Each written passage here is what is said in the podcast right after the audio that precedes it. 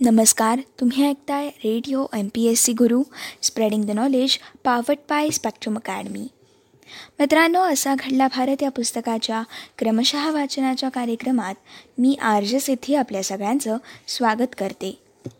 आजच्या भागामधून आपण एकोणीसशे त्रेसष्ट सालातील आपल्या भारतातील अत्यंत महत्त्वाच्या अशा घटनेचा सविस्तर आढावा जाणून घेणार आहोत. मित्रांनो एकोणीसशे त्रेसष्ट या काळात अनेक महत्त्वाच्या घटना घडल्या. या घटनातील आपली आजची महत्त्वाची घटना आहे पहिल्या संशोधक अग्निबाणाच्या उड्डाणाद्वारे भारताचं अवकाश संशोधन क्षेत्रात आश्वासक पदार्पण कसं झालं? केरळ राज्यातील थुंबा येथील थुंबा इक्वेटोरियल लॉन्च सेंटर अर्थात ट्रल्सवरून पहिल्या संशोधक अग्निबाणाचं एकवीस नोव्हेंबर एकोणीसशे त्रेसष्ट रोजी यशस्वी उड्डाण झालं.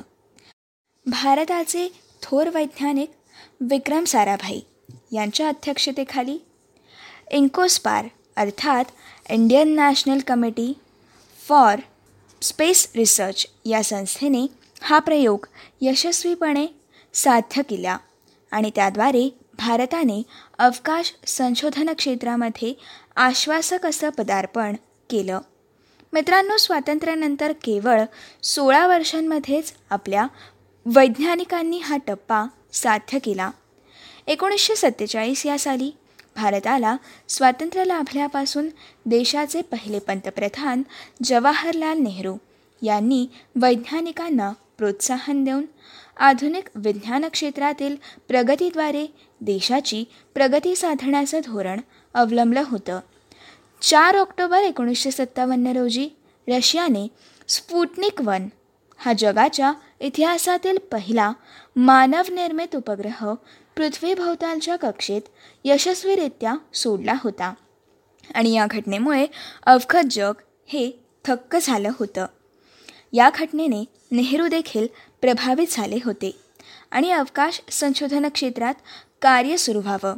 या दृष्टीने त्यांनी देशातील अग्रणी वैज्ञानिकांना उद्युक्त केलं. एकोणीसशे एकसष्ट या साली त्यांनी अणुशक्ती विभागाचे संचालक डॉक्टर होमी भाभा यांच्याकडे अवकाश संशोधनाची जबाबदारी सोपवली. एकोणीसशे बासष्ट या साली भाभा यांच्या पुढाकाराने एन्कोस्पार या समितीची स्थापना झाली. आणि मित्रांनो डॉक्टर विक्रम साराभाई यांची या समितीच्या अध्यक्षपदी निवड करण्यात आली. या समितीची सूत्र हाती आल्यानंतर साराभाई यांनी तत्काळ पावलं उचलली होती. सर्वात प्रथम त्यांनी या क्षेत्रात महत्त्वपूर्ण योगदान करू शकतील अशा वैज्ञानिकांची निवड केली. यासाठी पारख करण्यात ते वाकबगार होतेच आणि त्यांच्या शब्दाला देखील मान होता. त्यांनी दिलेल्या आवाहनाला प्रतिसाद देऊन अमेरिकेत आणि इतरत्र कार्यरत असलेल्या अनेक भारतीय वैज्ञानिक हे आपल्या मायदेशी अर्थात भारतात परतले होते आणि अत्यंत प्रतिभावान सहकाऱ्यांना एकत्र आणून साराभाई यांनी आपल्या कार्याला सुरुवात केली. अशा सहकाऱ्यांमध्ये मित्रांनो ए.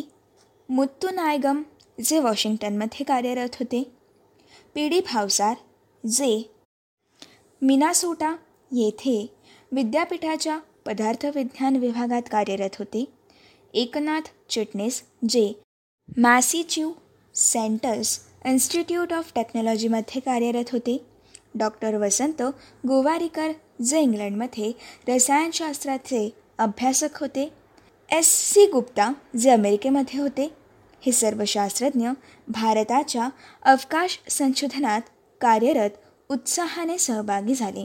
पुढे अब्दुल कलाम अरवार मुदन प्रमोद काळे आदी ज्येष्ठ वैज्ञानिकांची देखील या मूलभूत कार्यात सहकार्य त्यांचं वेळोवेळी राहिलेलं आहे.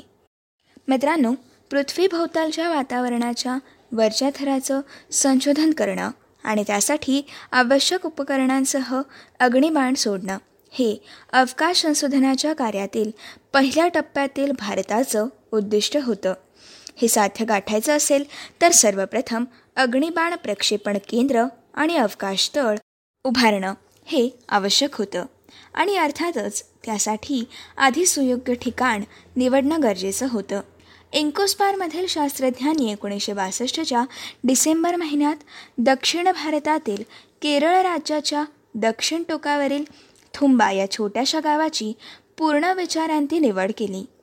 अग्निबाण प्रक्षेपण केंद्रासाठी तिरुअनंतपुरमजवळील हे गाव अनेक शास्त्रीय कारणांमुळे सोयीस्कर ठरलं होतं.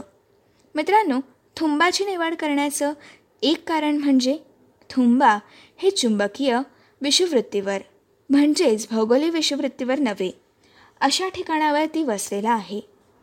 म्हणजेच इथे चुंबकीय विषुववृत्तीवर लोहचुंबकाची टाचणी टांगली तर ती न कलंडता आडव्या अवस्थेत राहते. चुंबकीय विषुववृत्तीय प्रदेशाच्या नव्वद ते एकशे ऐंशी किलोमीटर उंचीवर एक विषवृत्तीय प्रकाश झोत असतो. या झोताद्वारे वातावरणातील घडामोडी जाणून घेणं अगदी सुलभ जातं. मित्रांनो थुंबाची निवड करण्याचं दुसरं कारण म्हणजे थुंबा हे समुद्रकिनाऱ्याजवळ होतं. वातावरणाच्या वेगवेगळ्या थरांपर्यंत जाणारा अग्निबाण अखेर सुरक्षिततेच्या दृष्टीने समुद्रातच पडावा आणि संभाव्य हानी टाळावी. या दृष्टीने देखील थुंबा हे ठिकाण सुयोग्य ठरत होतं. असा सर्व विचार करूनच थुंबाची निवड तर झाली.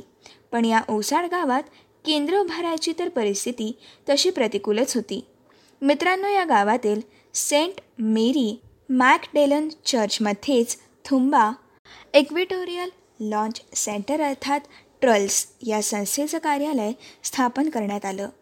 मित्रांनो आणि या चर्चपासून सुमारे एक किलोमीटर अंतरावर समुद्र किनाऱ्यालगत अग्निबाण प्रक्षेपित करण्यासाठी अवकाश तळाशी स्थान निश्चित करण्यात आलं.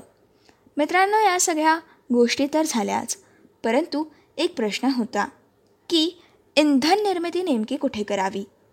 हे मोठं जोखमीचं काम होतं.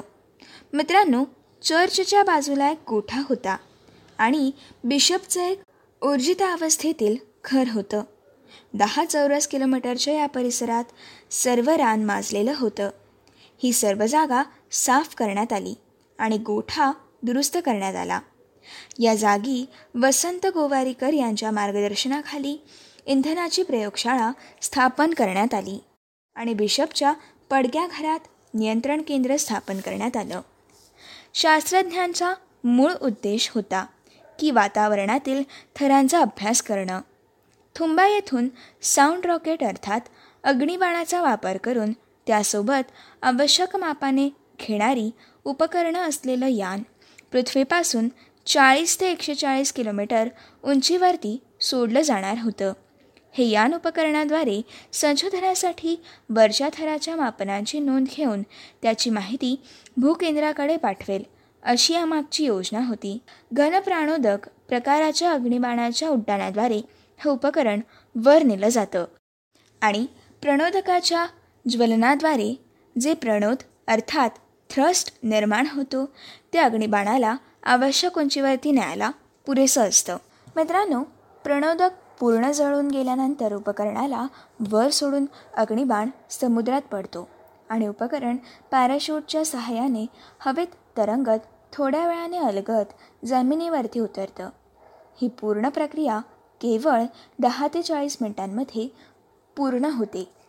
बरेच वेळा एकदा वापरलेलं उपकरण थोडीफार दुरुस्ती करून पुन्हा वापरणं अगदी सहज शक्य असतं.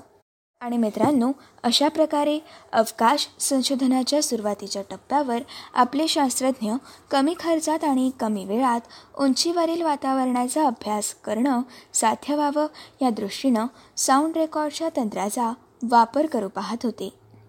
आणि बलून्स किंवा उपग्रहाचा वापर त्या तुलनेने अत्यंत खर्चिक होता. मित्रांनो साऊंडिंग रॉकेटबद्दल आपण थोडक्यात माहिती जाणून घेऊयात.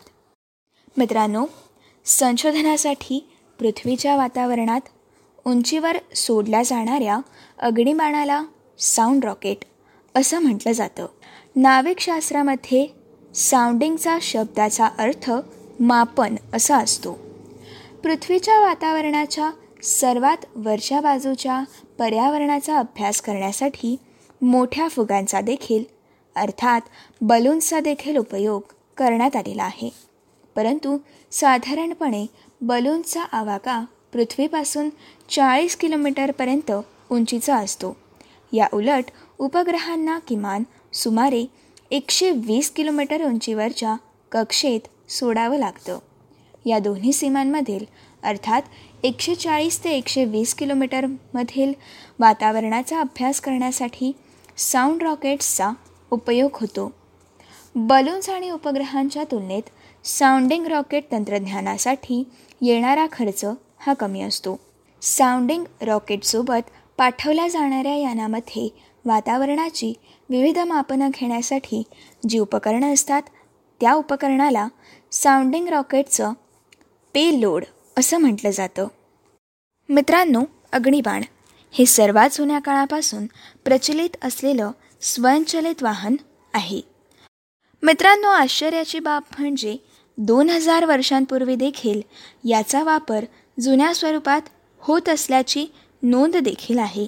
या काळी भुटकी वापरलेली साध्या नळांपासून ते अवकाशगंगेत उपग्रह सोडण्याची क्षमता असलेल्या शक्तिमान प्रक्षेपण यानापर्यंत झालेली याची उत्क्रांती अगदीच विस्मयजनक आहे.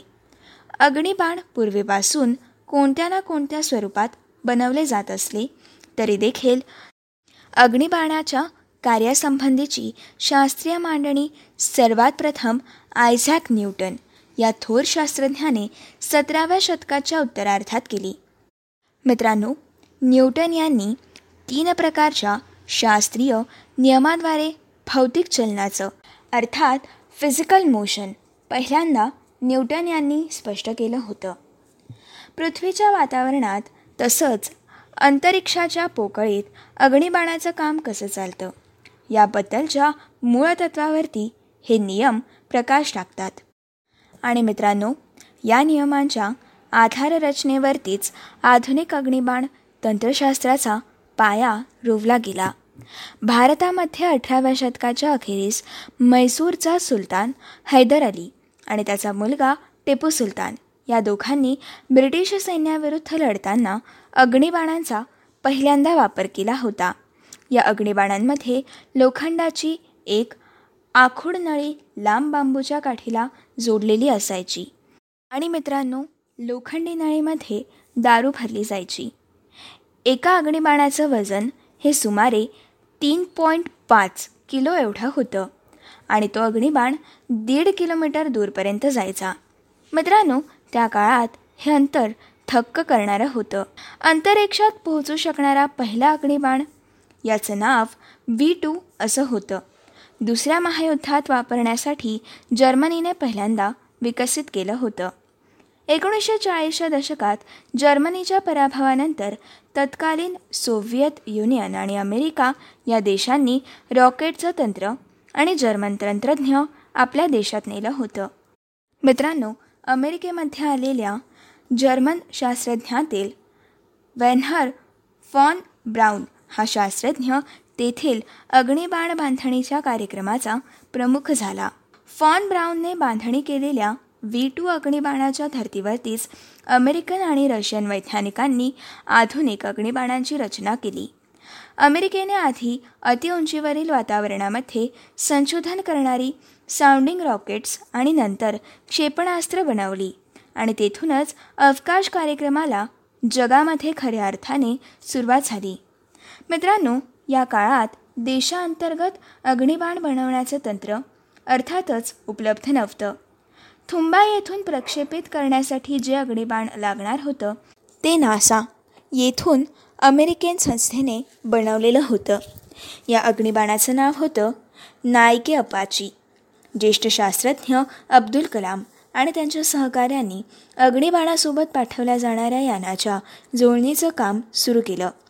थुंबा येथील प्रकल्पातील सुरुवातीची वर्ष शास्त्रज्ञांसाठी अतिशय कष्टाची अशी होती. तिथे विशेष कोणत्याही सुविधा तेव्हाच्या काळात उपलब्ध नव्हत्या. कलम यांनी यानाच्या जोडणीचं काम एका नारळाच्या झाडाखाली सुरू केलं. आणि मित्रांनो यानाचे विविध भाग त्या ठिकाणी वाहून नेण्यासाठी चक्क सायकलीचा वापर तेव्हाच्या काळात केला जात असे.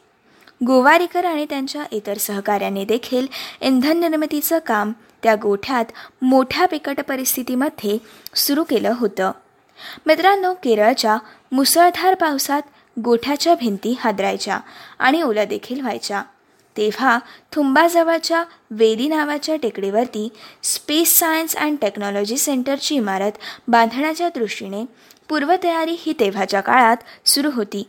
परंतु उपकरणांची निर्मिती आणि याची योजना प्रत्यक्षात येण्यास आणि अग्निबाणाच्या प्रत्येक प्रणालीवरती संशोधन होण्यास अजून बराच अवकाश होता. तोवर अग्निबाण उड्डाणाचा प्रयोग थांबवणं साराभाईंना मान्य नव्हतं.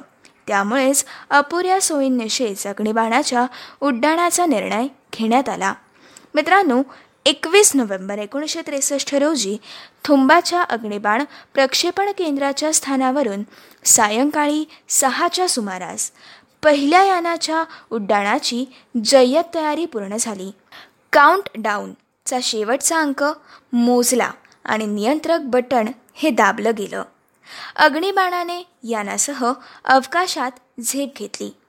कोणतीही समस्या न उद्भवता उड्डाण हे अगदी यशस्वी ठरलं. डॉक्टर विक्रम साराभाईंच्या शब्दात सांगायचं झालं तर या यशाने थुंबाला जगाच्या नकाशावरती स्थान मिळालं आणि भारतामध्ये एका नव्या इतिहासाची महत्त्वपूर्ण सुरुवात हे या यानामुळे झाली. मित्रांनो ही होती भारताचं अवकाश संशोधन क्षेत्रात आश्वासक पदार्पण झाल्याच्या घटनेविषयीची थोडक्यात माहिती. पुढच्या भागामध्ये आपण असा घडला भारत या पुस्तकाच्या वाचनाच्या कार्यक्रमामधून. महाराष्ट्रातील कोयना नदीवरील कोयना धरण आणि जलविद्युत प्रकल्प कशाप्रकारे पूर्णत्वास आला तसेच राष्ट्रीय टेलेक्स सेवेला प्रारंभ कशाप्रकारे झाला? आणि मराठी साहित्यात मैलाचा दगड ठरलेली भालचंद्र नेमाडे लिखित कादंबरी कोसला ही कधी प्रकाशित झाली? या घटनांचा सविस्तर आढावा आपण पुढच्या भागामधून जाणून घेणार आहोत.